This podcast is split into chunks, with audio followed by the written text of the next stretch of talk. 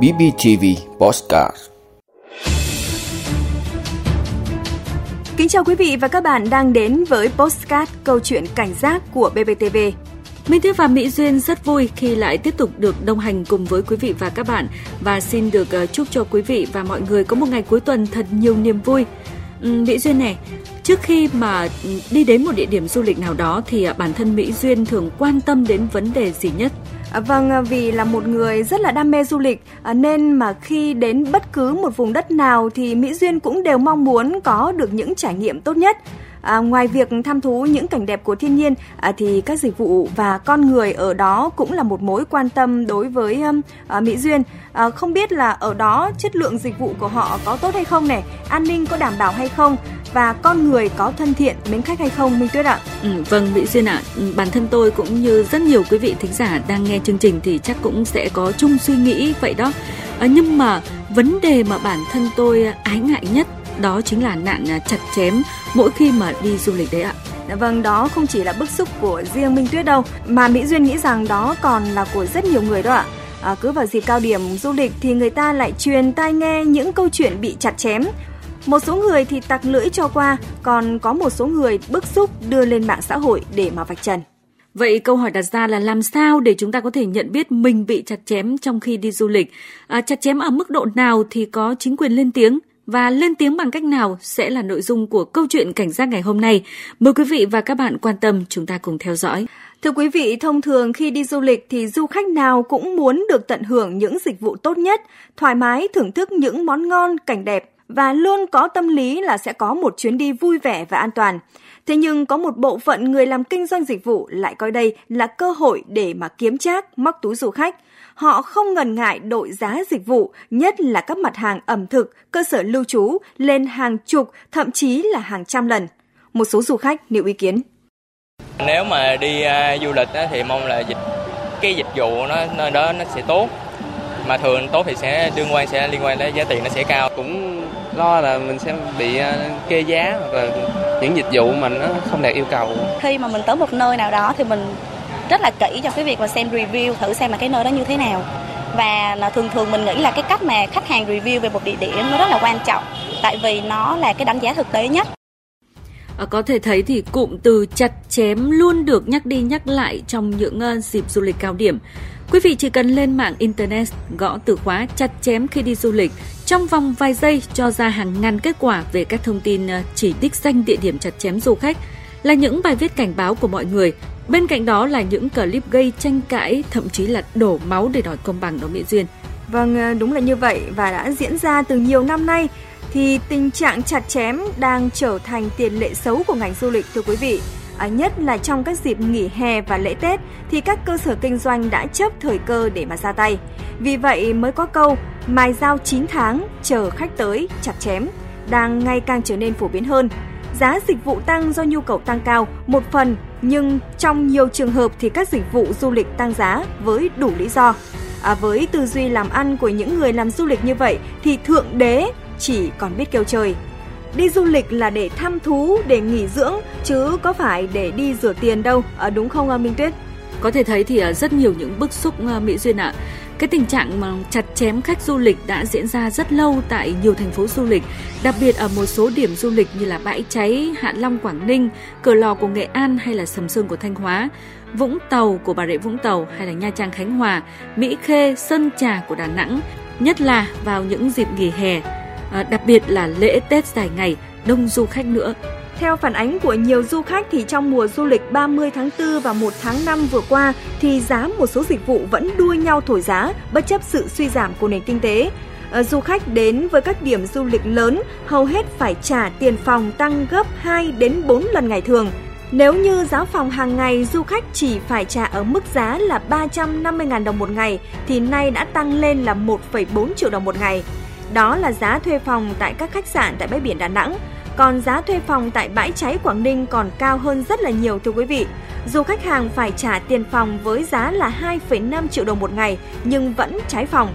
Đó là lý do khiến nhiều khách sạn công lẫn tư được đà thổi giá qua cái mức giá trên thì có thể thấy à, giá thuê phòng cũng đã ngốn của du khách một lượng à, tiền khá là lớn rồi. Nhưng mà dịch vụ ăn theo dịp nghỉ lễ cũng đua nhau thổi giá để mà bắt chẹt du khách từ ăn uống cho đến phương tiện vận tải nữa Mỹ Duyên ạ. Vâng, à, đúng là như vậy thưa quý vị. À, thời gian qua thì một số du khách phản ánh trên mạng xã hội Facebook về những vụ việc bị chặt chém giá cả, đa phần là ở những quán ăn hải sản. Sau khi dùng bữa thì nhiều khách du lịch đã phải ngã ngửa khi cầm tờ hóa đơn lên tới hàng triệu đồng. Điều đáng nói đó là để thanh toán cho những bữa ăn rất là bình dân, chỉ có lèo tèo vài món ăn đơn giản. Điển hình như là tại Vũng Tàu, câu chuyện của anh LTS chia sẻ trên diễn đàn đã nhận được rất nhiều bình luận thể hiện thái độ bức xúc như sau.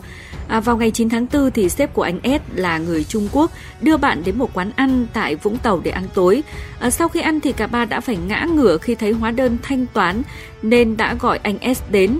Theo hóa đơn thì ba người khách này ăn hết 11,8 kg hải sản và tiền nước với tổng tiền là gần 9 triệu đồng.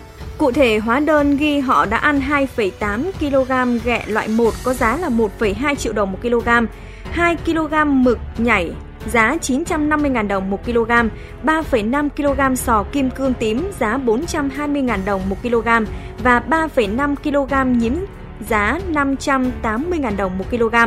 Anh cho rằng bỏ qua việc niêm yết giá nhưng ba người khách ăn hết 11,8 kg hải sản là bất hợp lý. Anh S còn cho biết thêm là khi anh đề nghị chuyển khoản để trả tiền hóa đơn thì quán đã không đồng ý, yêu cầu phải trả tiền mặt. Biết gặp phải quán chặt chém khách, à, nhưng vì không biết phải kêu ai nên anh đã đành móc túi trả tiền trong sự bực tức và khó chịu. À, có thể thấy thì đó chỉ là một trong số rất nhiều vụ việc đã xảy ra.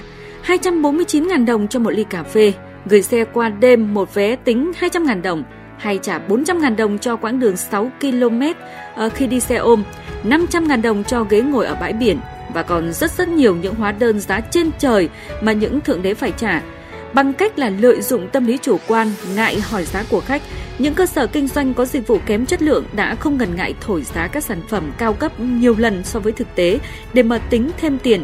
Thậm chí là khi khách ờ, phản ứng thắc mắc còn nhận lại sự thiếu thiện cảm, đe dọa, thách thức Vâng, không chỉ chặt chém du khách ở các địa điểm cung cấp dịch vụ cố định như là nhà hàng, khách sạn, cửa hàng kinh doanh, mà tình trạng treo kéo chặt chém còn diễn ra trên đường phố, từ người bán hàng rong cho đến người đánh giày, người buôn bán đồ lưu niệm. Trong đó thì những vị khách ngoại quốc thường là những người bị chặt chém nhất. Một số du khách bày tỏ. Điều này thật điên rồ, cách thức họ chạy không khác gì nhau cả. Vậy thì tại sao bạn lại tính phí cho một người nước ngoài như tôi cao hơn những người bản địa khác? Tôi vẫn không hiểu và khá thất vọng. Tôi đã bị tình trạng này hai lần.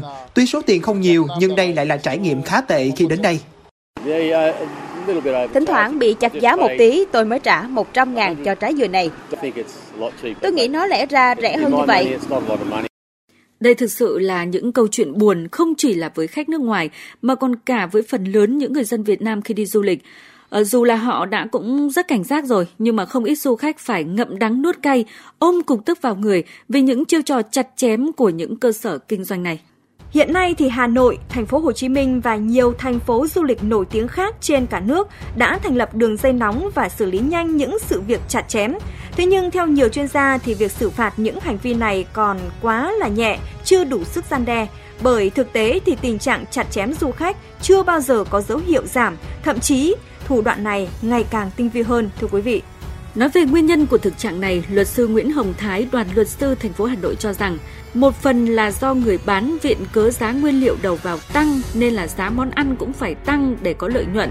Ngoài ra tại các quán ăn nhỏ hay là vỉa hè thì thường không có thực đơn niêm yết giá, đến khi mà thanh toán thì khách hàng mới ngã ngửa.